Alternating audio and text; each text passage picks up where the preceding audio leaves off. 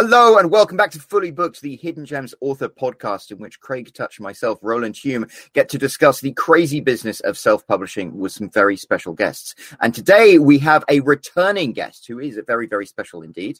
It's Alex Kourvo, who you might remember from the podcast, which we spoke about her book, The Big Picture Revision Checklist, where she went through all of the, the different ways in which an author should revise their book, which was fantastic. It was one of our favorite podcasts. But the thing is, at the very end, she teased a little about um, raising the stakes in fiction, some other things, some other elements we were really excited to talk about. And so we are very happy to have you back to do exactly that. Alex, how are you doing today? I'm well. How are you today? Not too bad, hanging in there. And of course, we wouldn't be here without the man himself, uh, the owner and founder of Hidden Gems Books and an author himself, Craig Touch. How are you doing today, Craig? Doing great. Thanks, Roland. And thanks, Alex, for coming back. So, yeah, like uh, like Roland said uh, at the end when you sort of talked about this other book that you have, which is based on raising stakes.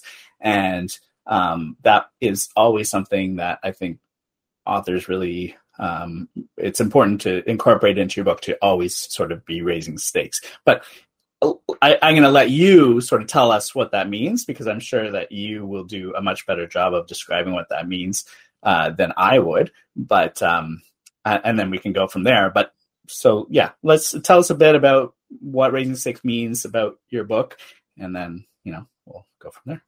Okay. Well, when writer, let's start with definitions. Let's just start there, um, because when writers um, start learning the craft of writing. And they start looking at how to books or they like take classes and they learn about story stakes. Um, everyone i think is pretty familiar with the two kinds of story stakes. There's the external stakes and the internal stakes. So the external stakes are like the concrete goal that the hero has. So you have to win the Hunger Games, or you have to um, survive the the tour of the chocolate factory with the children disappearing, whatever that concrete goal is. And then the internal stakes, which are the thing that's missing from the hero's life so that's usually a very abstract thing like um, love or belonging or community or you know happiness. It's not it's not something that you can point to. It's not something that's the answer to a yes or no question. Um, you can also sort of think of it in terms of wants and needs. So what a hero wants is the external goal and what they need is the is the internal stakes. So the external stakes and the internal stakes. A great example of that is um, a christmas carol by charles dickens where ebenezer scrooge wants money. He, he works all the time. He even works on christmas day because he just wants money. But what he needs is love what he needs is human connection and to be connected with his family and with his community. So I think a lot of us are familiar that with those, and we know that we have to have those two kinds of stakes in our stories. But there's a third kind of stakes that a lot of people don't talk about. It gets um, doesn't get a lot of attention with how-to books and classes. But that third kinds of stakes is still really, really important. And that's the personal stakes. Those are the stakes that come right at the beginning of a novel, um, before the midpoint. Um, and when a hero starts out the book, they're usually only concerned with these smaller personal stakes the bigger external stakes and the bigger internal change that they're going to go through, that doesn't come until later. They start out with sort of a much smaller goal. Um, like, for example, in The Wizard of Oz, Dorothy just wants to go home. She doesn't have this goal of like killing the witch and like basically you know having regime change in oz she just you know she's just like i'm just i just got to go home i'm just going to follow the uh, the yellow brick road to the emerald city and i'm going to go home or um like in jurassic park Dr. Grant just wants to, um, he's digging for fossils in Montana, and his dig is really underfunded. And he just wants money to complete this dig. He doesn't really want to go to Costa Rica and like run away from, you know, dinosaurs that are trying to eat him. That's not what he wants. He just wants to fund his dig. So when Hammond comes to him and says, Hey, if you come and look at my dinosaur park, I'll give you money for your dig, he agrees to it. So these smaller goals at the beginning of your story are super important because they'll help to bring your reader on board. These are smaller goals, these are really relatable goals. And it's something that the reader will understand and relate to so that later on, when the dinosaurs escape from their cages and are eating everyone, the, the reader's going to really, really be invested. And here's where I think writers get into trouble because they're told constantly that they have to raise the stakes. They're told that they have to start out with these big, important things, and then they have to continually raise the stakes through the story. But it's not really true. Um, the big, important stakes don't really come in until right around midpoint that's when those bigger stakes come into play. I mean, that's when Dorothy finds out that the wizard isn't going to send her home unless she gets the broomstick. That's when the you know the dinosaurs escape from their cages and start eating everyone in Jurassic Park and that's when the children start disappearing in the factory tour in Charlie and the Chocolate Factory. So when people say raise the stakes, they're really talking about revealing those stakes at midpoint. So that's usually the time when you want to really make those big, big stakes come into the foreground. Um, I think the problem is, I mean, I have. I have gone to writers' conferences. I have sat on panels with other editors and with agents. I have read their blogs, and a lot of them are like, oh, those those those main stakes have to be apparent right in chapter 1 but that really isn't true. I mean if you just go to your own bookshelf and you look at the bestsellers on your bookshelf you'll see that they all start with those smaller personal stakes. So wow. before i go any further i feel like i've been talking a long time. I might you know pause for a second ask if have any questions. Yeah, as no, a writer, I, mean... I, really appreciated that. I just wanted to say, okay. like that was like putting it like that. I'm like, I was thinking of all the different stories which I really like, and you're right. There have been those those uh, goals that resonate with you, and you you make the, they make the character relatable because they're kind of like achievable, and then it's like whoop something much more serious. So I thought that was amazing. Okay. Yeah, I mean, it's it's interesting because I haven't really thought about when I think about stakes well, first I think Omaha, you know, or but, but no, when you think about stakes, I haven't really thought about it in terms of like that's the goal. I haven't sort of equated it as the same thing as like the goal of the story. Like, you know, I've been reading a lot of um make my way through the Lee Child uh, Jack Reacher books. And so a lot of that, well, in those books you usually have no idea at the beginning of the book what it's even about, right? It's Jack Reacher's you know walking down the street and then all of a sudden for some reason every book he gets involved in some massive conspiracy or whatever. But but in his you know you uh you're never really sure what those stakes are going in right? And it, going chapter chapter you see those stakes getting raised like oh first like oh let's do this thing. You know this person got kidnapped and then he gets kidnapped and then he you know and then he's got to break out and then uh, oh but now they're gonna kill this person and the stakes get raised that way right? Um, but i think in most books yeah you you sort of go in knowing what that that big stake is and then as the book goes you progress to the with the different stakes and and i i, I agree that is the way it should go um so yeah it's it's interesting though. I never really thought about it in terms of like goals and the the equation to to the goal of the story being the stakes as well. So it's, it's I do remember what what you said at the very beginning about the difference between wants and needs, and I've always thought uh like it's resonated with me that that uh what a character wants isn't a great idea for a story. What a character needs is but then mm. it, it's interesting to bring in this new element and i'd never thought about it in terms of like the external factor is what he wants or he she wants and the internal factor is what she needs and i think that's another brilliant piece of advice that makes you kind of ask some questions about your ideas for a story Right. And if you're having trouble distinguishing between sort of what my character wants and what my character needs,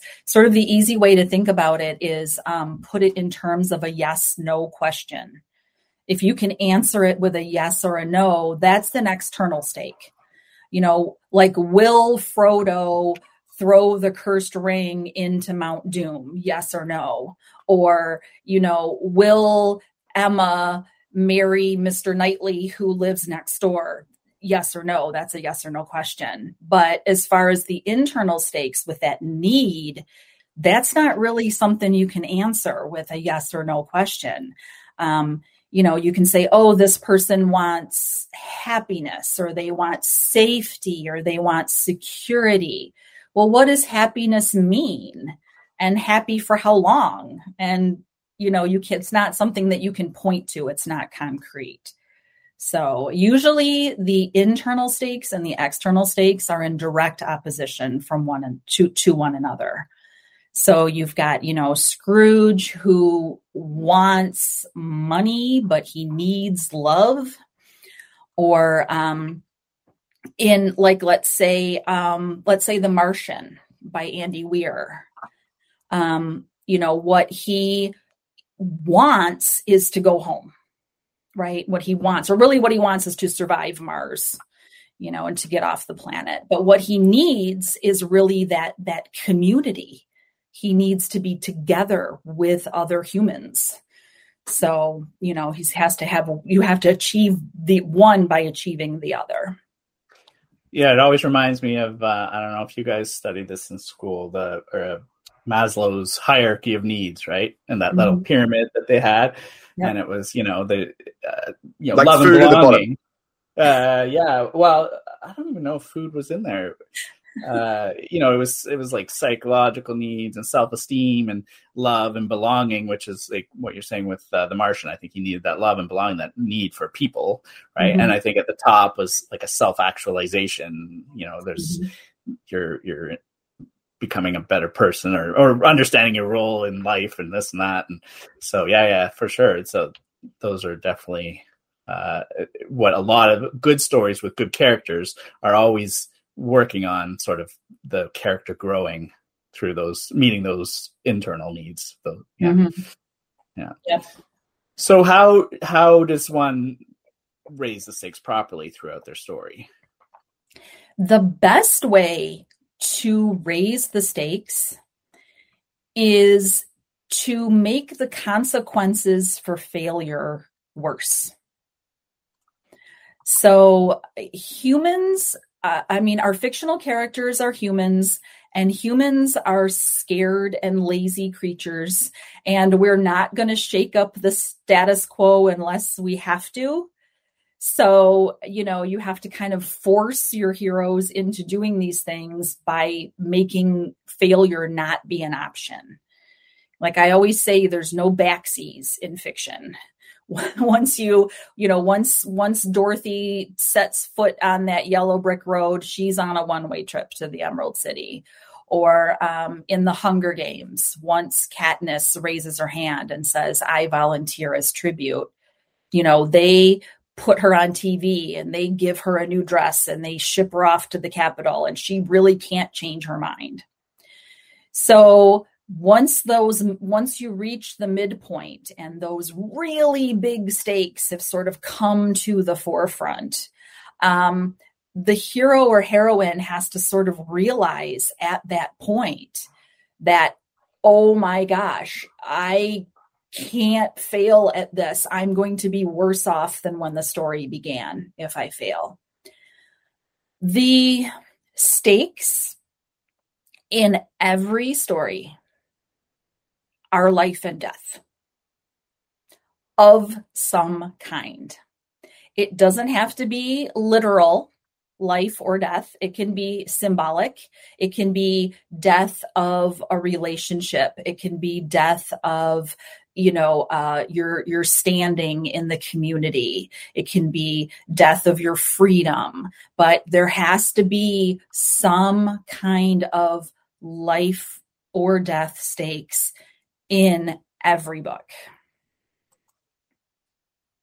wow. and that's like in the Jack Reacher books, like I mentioned, those are usually very literal. They're very like he's gonna die if he doesn't do this. Somebody's gonna die if he doesn't. Somebody's gonna right? die. Mm-hmm. But yeah, that that so like if you were to look at different uh, genres, if you were to look at romance, for instance, then often it's probably the relationship side of it, the death Yep. of a relationship, or uh, the uh, um, uh, whether or or the inability to to even start a new relationship, or maybe it's the or the death of uh, not necessarily in romance, but in probably a lot of different genres, the death of uh, the kind of person you were. Um, and the kind of person you want to be, you know, all that sort of thing, where it's more internal, because that's a lot of times there's that that personal growth that we were saying is, throughout the story, and so a lot of that is is probably life and death in a in a non literal sense, right? right.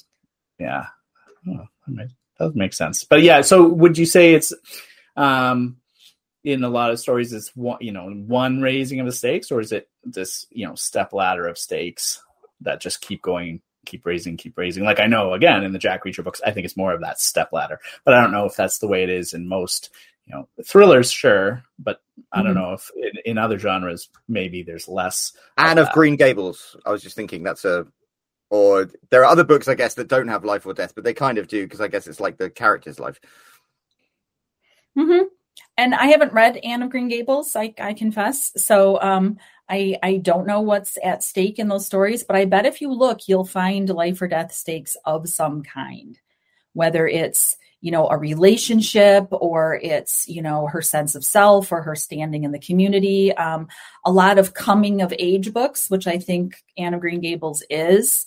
Um, the life or death stakes are, you know, is she going to come of age and be an independent adult? Yeah, I just read Catcher in the Rye, and I was trying to put Mhm. that in the same thing, and that's exactly it. It's like, okay, there aren't any life or death stakes in terms of somebody dying, but it's like, is this guy going to be a useless bum, or is he going to find his find some purpose? Right, right. So sometimes they're a little more subtle in some of the genres. Um, you know, like like Craig was saying, like with thrillers, it's pretty obvious that the life or death is going to be literal life or death. You know, that is is Jack Reacher going to die in this situation, or you know, in the Hunger Games, is Katniss going to die, or in Jaws, like are they going to kill the shark, or are they going to be killed by it? Um, but it, it's it can also be symbolic in a lot of a lot of genres. So I think um, I think where where writers get into trouble is when they sort of tie themselves into knots trying to, you know, figure out how and when and where to raise the stakes. Um, speaking of thrillers, the best title for a thriller novel ever. I will I will stand by this. The best title that a thriller book ever had was a book by Tom Clancy. And it's called A Clear and Present Danger. That is the perfect title because it says what's in it. It says what the stakes are going to be. Stakes always have to be clear. The reader has to know what's at stake, which you would think would be obvious, but you would be surprised. I work as an editor. A lot of times books come to me for editing, and I am not sure what's at stake. So the external stakes have to be very, very clear and they have to be present. This has to be something that's happening right now. This has to be something with a deadline. You know, like in Jaws, they have to kill the shark before it takes out another swimmer on Amity Island. Or uh, in The Martian, um, Mark Watney has to uh, get off of Mars before he starves to death. So there has to be a deadline involved. So that that's the present part. And then the danger part is the part we talked about those life or death consequences that you know that if you fail you are going to be worse off than when the story began so if you're having trouble with your stakes just think of that great book by tom clancy a clear and present danger Yeah, Craig, yeah. I don't know if you felt the, the same way, but when you were saying this is the best title of a book ever, I was like, okay, what's this going to be? And you built it up so much, I thought it would have to be uh, like a, a letdown. But no, that was that worked. That was like, oh wow, yeah, you're right. well, it's. I felt like it was a bit on the nose, right? Like, I mean, like, uh, that, that, title is so on the nose. Yeah, but yeah. it sold millions of copies. They made a yeah. movie out of it, starring Harrison Ford. It clearly worked, and I don't know if Tom Clancy came up with this title or if that was his editor or his publishing house, but they certainly knew what they were doing and they knew how to reach thriller audiences. Yeah, for sure. Well, I mean, speaking of titles, so you, the book, your book about mm-hmm. raising the stakes is called mm-hmm. "No Hero Wants to Save the World." So, yes. what, um, you know, is isn't that what heroes want to do, right? So, what is what? What do you mean by that title? What is uh, what? What's behind that? So, I called my book "No Hero Wants to Save the World" because heroes don't. They really don't. It seems like that's what a hero wants to do. But really, heroes are only concerned at the outset with that small personal problem that we talked about earlier. Um, you know, um, Alan Grant just wants to dig for fossils, and Dorothy just wants to go home. Um, and even in the Hunger Games, Katniss just wants to save her sister. That's really all that that she wants to do is just keep her sister safe. Um, usually, these things that happen to our heroes and heroines are the worst case scenario. Literally, the worst thing that could ever happen to them just happened to them.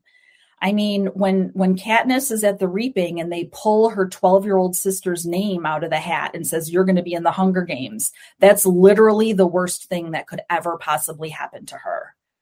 Um, in The Wizard of Oz, you know, Dorothy did not want her house to be blown to Oz.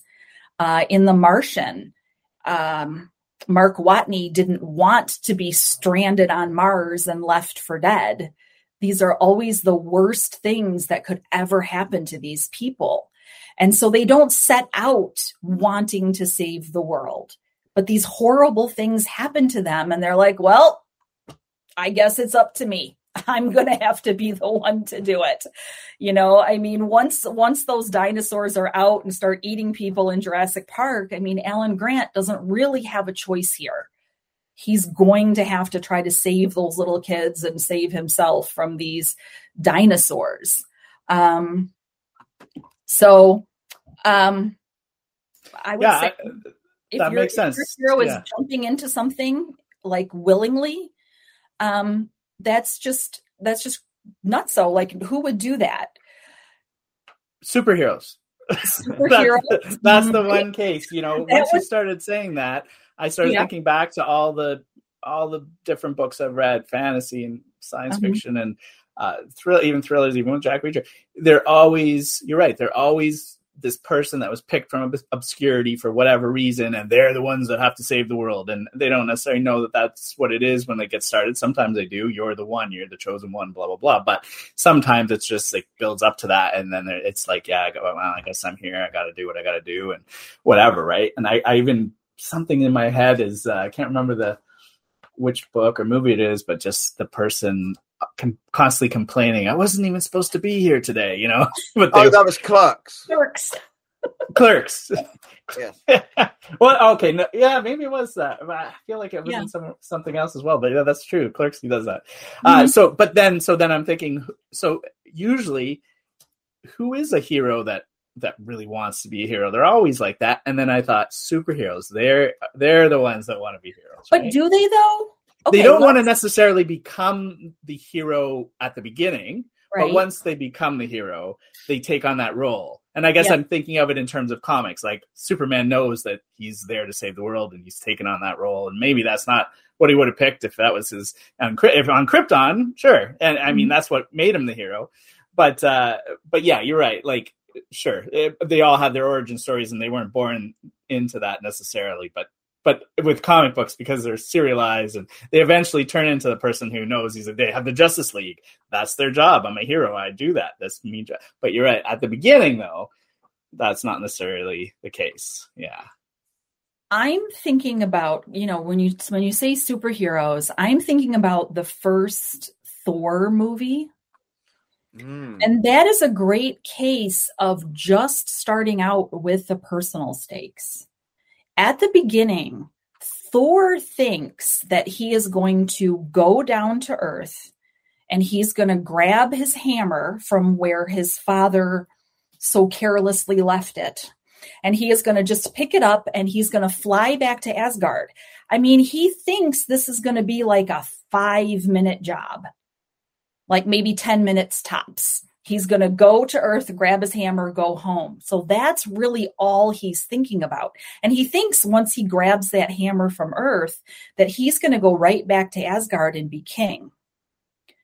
Of course, by the midpoint, um, you know, his brother has taken over the throne, and all the nine realms are like at war, and like his dad is like out of commission. And like by the midpoint, he realizes that you know, it's up to him that he really has to save all the realms. But that's not what he starts out thinking.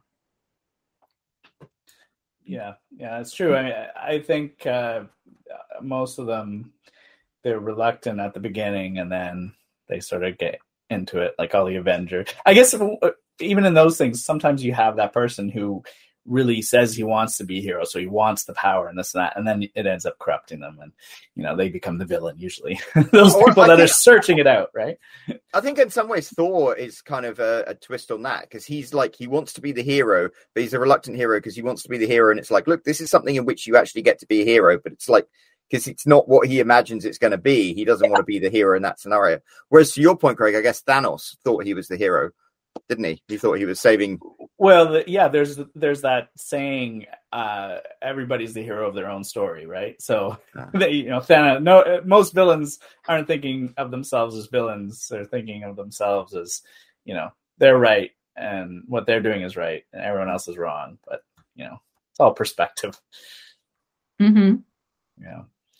Um, so yeah, so in your in your book, then uh, you go through, I guess, the different types of stakes, the different ways to raise the stakes, the different genres, right? That that mm-hmm. uh, and how to do it in different genres, right? Because it's like mm-hmm. we said, it's, it's different.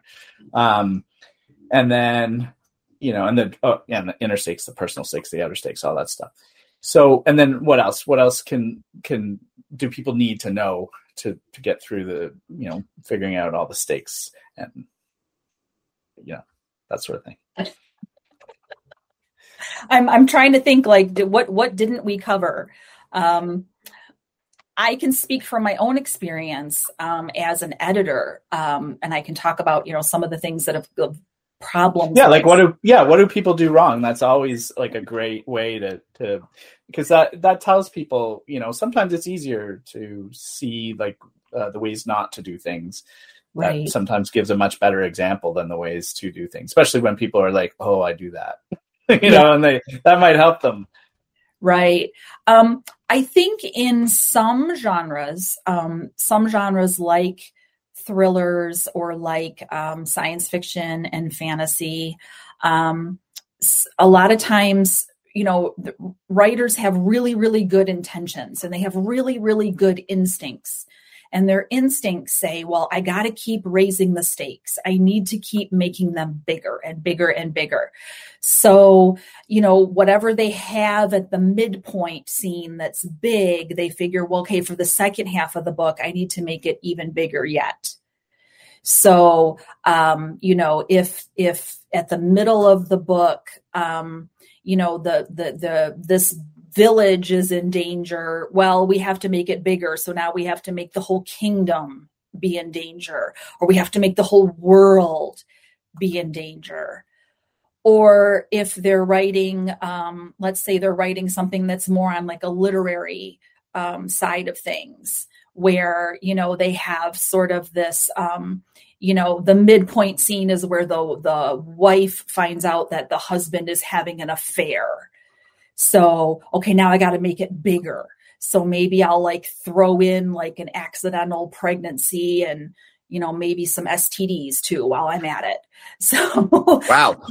the problem with that is a lot of times these authors you know they're again great instincts. They're they're they're they're really really trying to make their story work. But by making the stakes bigger they they neglect to make them more meaningful. So it's really really hard for a reader to get very worked up about the fate of the whole world. It's too big. It's too abstract.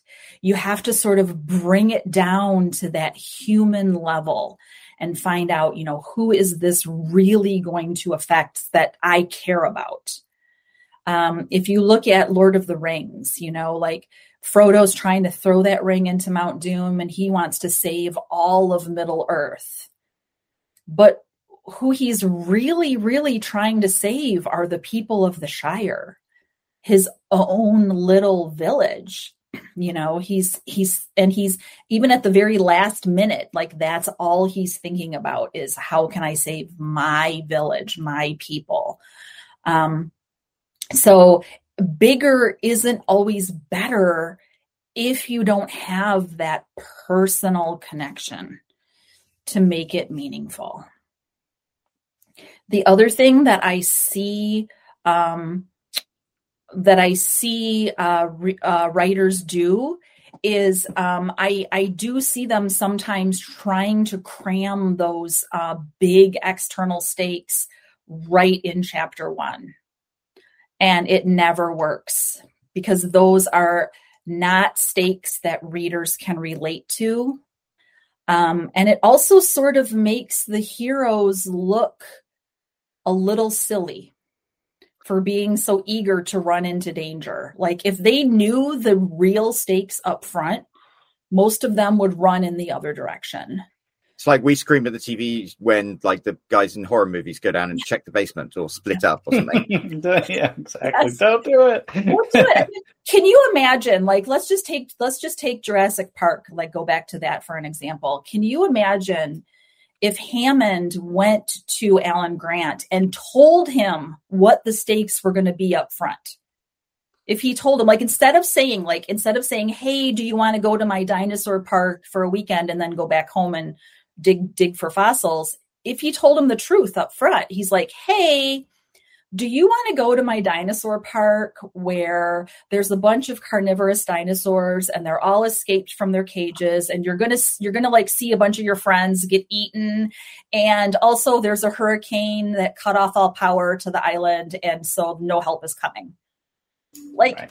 grant would never take that deal Right. You know? And I mean, those are good ways that they've ramped up the stakes. Uh, uh like in a book, you don't right. want to blow it all in the first chapter, anyways, right? What else are you going to do for the rest of it? exactly. And that's yeah. and that's the other problem is if you try to put your your external stakes in chapter one, there's really nowhere for the the book to go. So um, I see this a lot in romances, actually um, where they end up just kind of recycling the main conflict over and over and over because there really isn't anywhere else for the story to go. That's really interesting because I read yeah. a lot of romance and I, I think that re- that that I recognize that. Right, right. So if they had instead saved some of their, you know, kept their powder a little dry for later in the book, um, then they wouldn't have to keep recycling the main conflict over and over. you know? And if you do end up i mean you can people in in real life they do sort of tend to revisit the same conflicts. That's kind of what humans do. But um, you should at least be revisiting it on a different level. There should be more complications to what the the conflict was. And then i wonder too like they're in this is probably more um uh an issue in uh, maybe fantasy books and I don't know, maybe some thrillers too, where uh, they the first book in a series mm-hmm. has like this grand "I gotta save the world" thing, right? And then it's like, but they want to do a, net, a next book, and maybe they didn't plan that way, but the first book did so well, and people want another book, and then it's like, well, we just saved the world, so where do we go from here, right? Like, right. how do I raise the stakes in book two? And often they can't, right? And often it's like, I'll save the world again, you know, but a different way. Yes. Uh, and I see that a lot, right? Uh, especially from books. The one, the one example that always comes to mind, and and listen, this this book came out thirty two years ago. I'm just looking at the Wikipedia page. Uh, 32 years ago, I read it when I was much much younger. So you know, forgive me if my memory of it is hazy, but what always stuck with me was so the Eye of the World was the first book for the the Wheel of Time series, right? Robert Jordan's big fantasy epic. It was 13 books. The guy died before it was even done. Some uh, Sanderson had to come in and finish it. Um, but what struck me at the time uh, was when he started writing it, and I've never actually even looked this up to see if it's true. In my mind, this is what happened.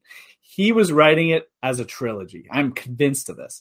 And the whole first two books at least were building up to this. He it was clear it was meant to be a trilogy. It wasn't meant to be one book. He building it up to this like oh the bad guy and we're going to defeat him and we all have to do this and blah blah blah. In the in the halfway through i think book three there was the shift where it became but that's not the real bad guy.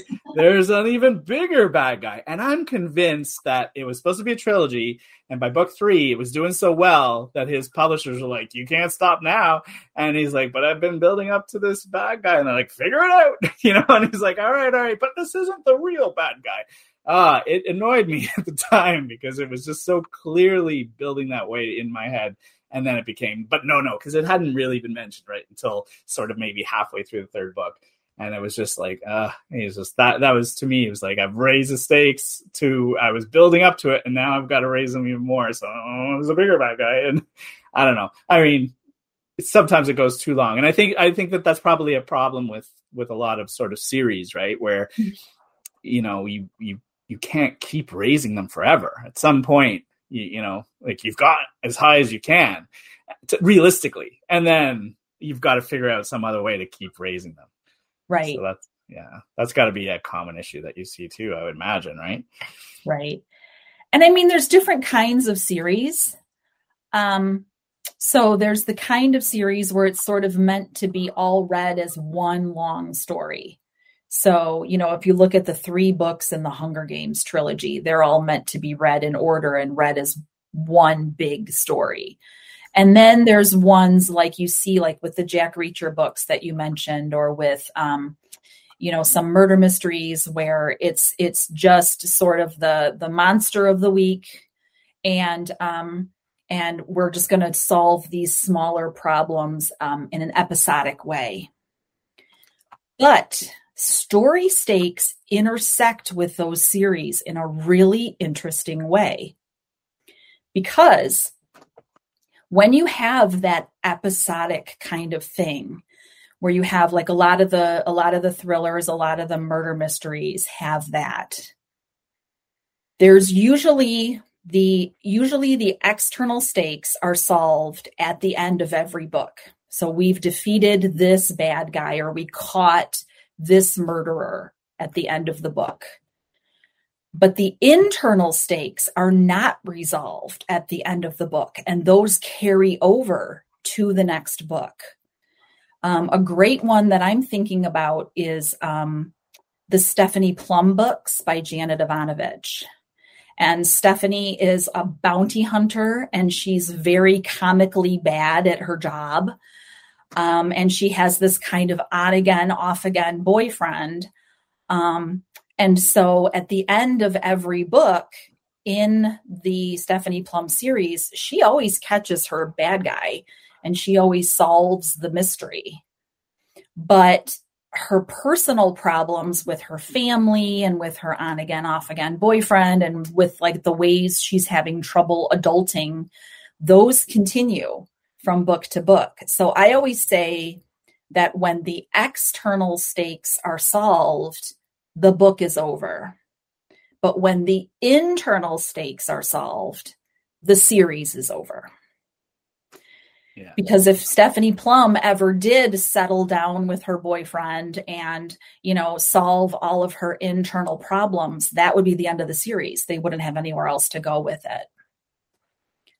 So right. I think that's the way Jack Reacher is, except that mm-hmm. I don't feel like his internal stakes are ever really moving forward. I feel like he's the same guy in every single book.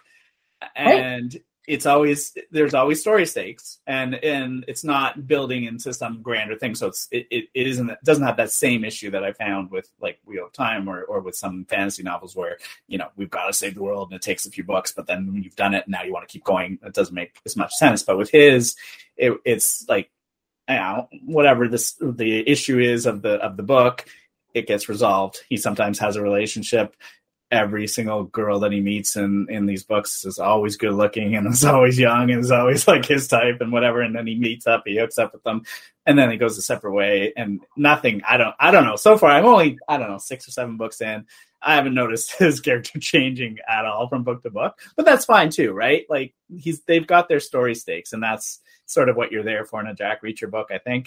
Mm-hmm. Um, but uh, but I think that you're right in a lot of, of stories, especially like romance series, standalone series. You know, you can pick it up anywhere, but um, but the character is sort of growing and changing throughout a lot of the times, or their you know their relationship, or sometimes they'll switch to a minor character, they become the major character in the next book, and then you watch their internal stakes yep. grow and change, right? So that's another way of doing it. Right. Jack Reacher is a very like a I haven't read many of them, I confess, but um, he's very like a James Bond kind of character, right? Yeah. Like a little bit larger than life and like a super yes. tough guy. Um, so what would happen if he ended up settling down with one of these many women that he dates throughout the right. book? Um, right. It wouldn't be the same character anymore, like that. Yeah, and he wouldn't be able to to to go on these adventures anymore, right? No. I mean, part of it is he, you know, in, in James Bond, he works for an organization that'll send him on missions. In, in, the way they've got around that in the Jack Reacher books is he has no attachments, he has no property, he has no possessions. He walks around mm-hmm. with the same clothes when he's when they're too dirty or smelly, he throws them out and buys new ones. Like it's wow. he literally doesn't travel with anything. Uh, mm-hmm. and but he just ends up always getting into these crazy adventures. but but yeah, you're right. If he was to settle down, that would kind of have to stop. And in fact, in one of the the books, he you know he meets a girl and, and it seems like oh they're going to get together. And by the end of the book, you know they are they're kind of living together. And you're like, well, I wonder how this is going to work. And then in the next book, you know they break up. So it's like okay, uh, that's right. You know, because yeah. if he were to settle down, it would make him vulnerable. Right. Because the bad guys could get to him through her. Right. And that's I think that is spoiler alert. I think that is what happened in that book is like they did try to get after her. And that's why the superheroes always, you know, have their secret identities, right? So that yeah, people don't find their families. yeah. But yeah, no, I, I think that you know that makes a lot of sense and i think that it sounds like there are a lot of different ways to sort of handle it when you're mm-hmm. doing it in one story or you're doing it in a series you're doing it in a standalone series you're doing it in an interconnected series you know, it sounds like there are quite a lot of ways to raise the stakes. Right. And genre plays a huge role in in how you're going to do it. Every genre handles stakes differently. You know, um, you know, in thrillers, it usually is life or death. In romance, it's the death of a relationship. And the really big place that we see it is in the resolution you can really, really tell what genre you're reading based on how they resolve the stakes.